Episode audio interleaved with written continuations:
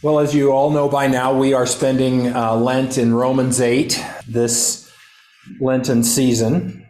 And we're looking at Romans 8 with a view to what has happened to us and in us because of the ministry of Jesus Christ. That is what Paul is doing in this glorious chapter that is one of my favorite chapters of Scripture. Paul is working with those two most important questions in spirituality, really. And that is who is God and who are we? And I suppose the third question is, is how do we relate with one another?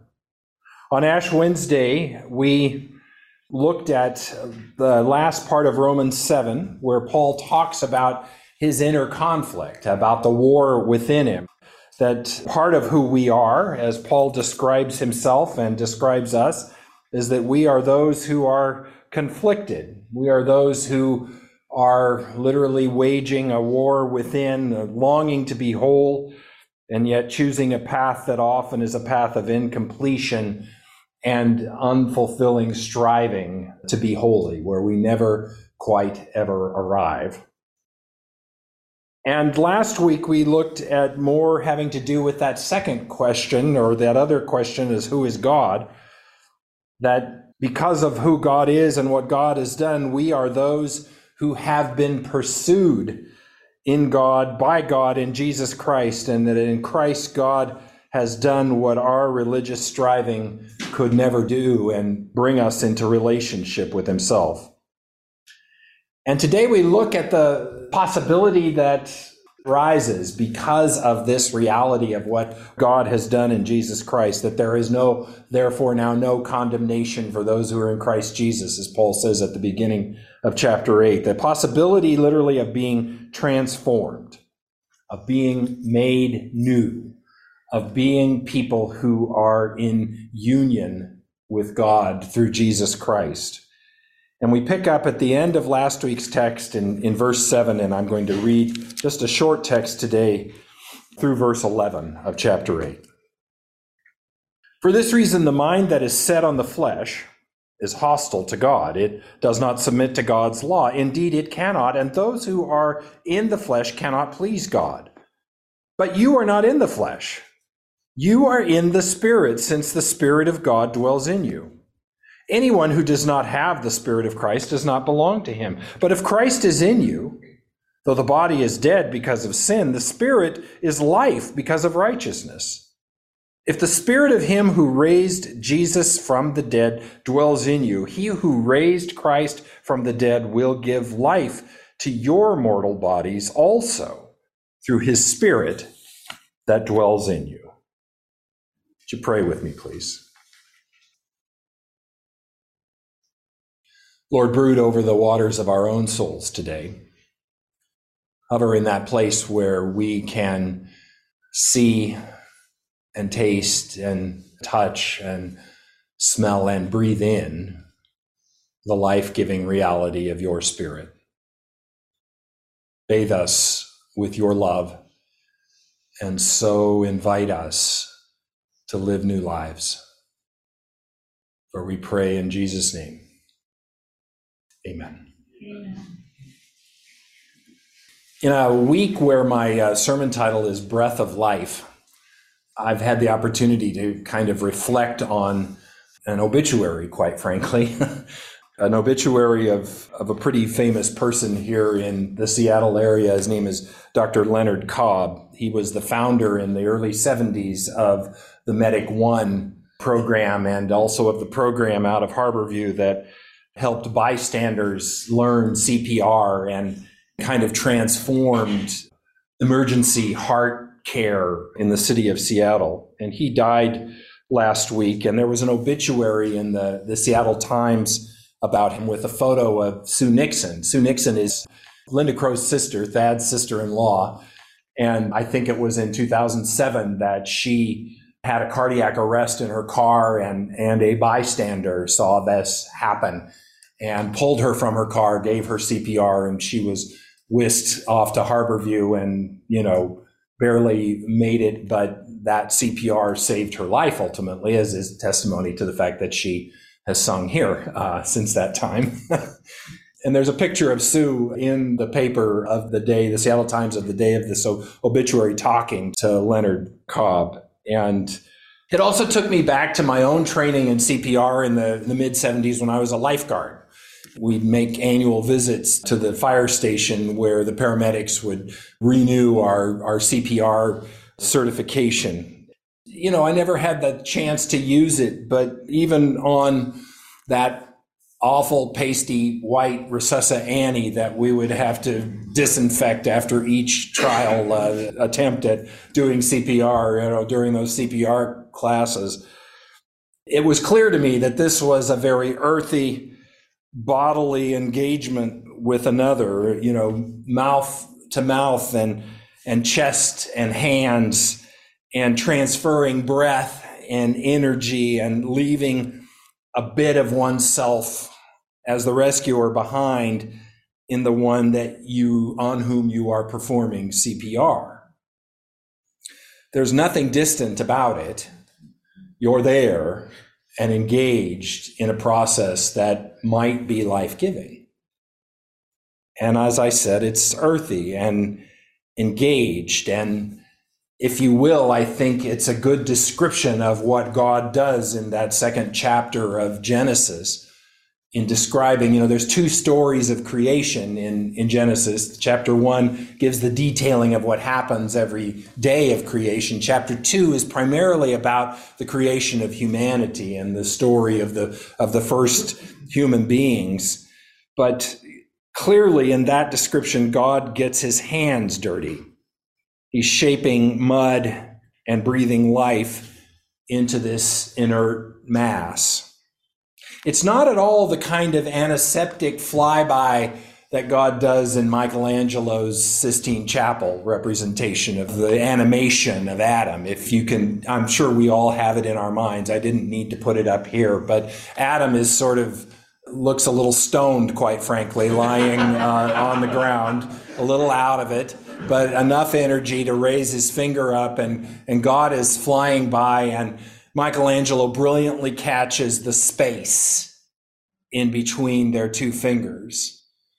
And it's as if what we're anticipating in that animation is just a spark, just an electric shock.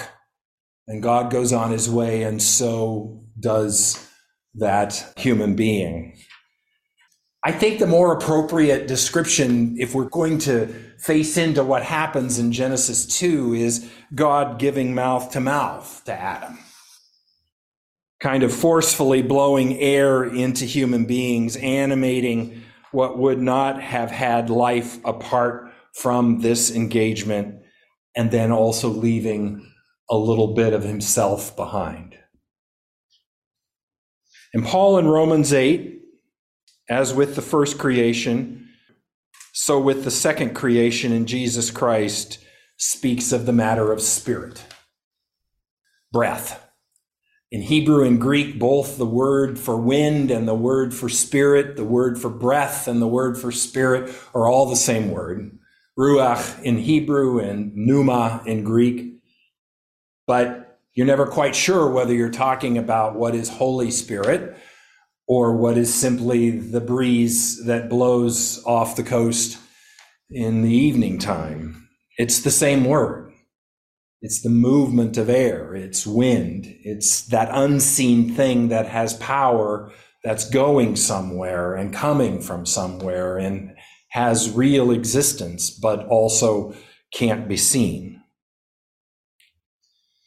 And in verse 11, Paul says, if the spirit, the breath of him who raised Jesus Christ from the dead dwells in you, he who raised Jesus from the dead will give life to your mortal bodies also through his breath, his spirit that dwells in you. Somehow, says Paul, somehow in the birth, in the life, in the ministry and teaching, in the death and the resurrection and ascension of Jesus Christ, somehow in the incarnation of the second person of the Trinity, God has blown his breath into humanity. And oh my Lord, do we have all sorts of explanations of how exactly this happened and when it happened and what ex- exactly affected it. But what Paul is saying quite simply in this text, it's really the only thing I want to read today is this text. It's, if the spirit of him who raised Jesus Christ from the dead dwells in you, he who raised Jesus from the dead will give life to your mortal bodies also through his spirit that dwells in you that God has raised us to new life in Jesus Christ, made us new, and open to us the possibility in this life, open to us the possibility of transformation. God has exposed as futile all of our religious attempts at being good being good and, and right and complete and perfect, being all that He created us to be, He's exposed that as futile if it's only about our striving. And as Karl Barth says in his commentary on the Roman letter, he says that Jesus Christ essentially effected the impossible, I love this, the impossible possibility of walking after the Spirit, of living according to the Spirit, of setting our minds on the things of the Spirit, of being transformed. Having and living out of an energy that is so much more than what we can muster on our own, and becoming what and who God created us to be. And it takes religious striving off the table completely. And it invites us to rest rather in what God has done. Because God has done, as Paul says earlier in Romans 8, God has done what the law, weakened by the flesh, could not do by sending his own Son in the likeness of sinful flesh, and to deal with sin, condemned sin in the flesh it's really hard to explain. And that's why I suppose it takes Karl Barth 500 pages to do what Paul does in 15 chapters. Because explaining Paul explain it is a lot harder than just reading Paul's explanation. and it's a case of what Wendell Berry says in that poem that I read last week by him Explain it how you will. The only thing explainable will be your explanation. Because the only thing we can do is inhale. I guess for me, it all boils down to this that the question of the journey of faith in God is not how can I be good and what do I need to do and what supplements do I need to take? And what diet do I need to prepare and consume? And what exercise do I need to perform in order to be good? But the question is rather, what does it look like to be complete? And what has God done to usher me into this place? And how do I learn to rest in that? One last attempt to explain it, and it's another verse by Paul. 2 Corinthians 5, when he says, So if anyone is in Christ, there's a new creation. Everything old has passed away. Behold, everything has become new. For in Christ, God was reconciling the world to himself As with the first creation, so with the second creation, the new creation. Being true to himself, being earthy, involved, and engaged. God is breathing life into something lifeless and making all things new. Let's pray. Equip us with enough faith to inhale, Lord God, to take in what you are so lavishly bestowing upon us, and to receive the breath of life. For we pray this in Jesus' name. Amen.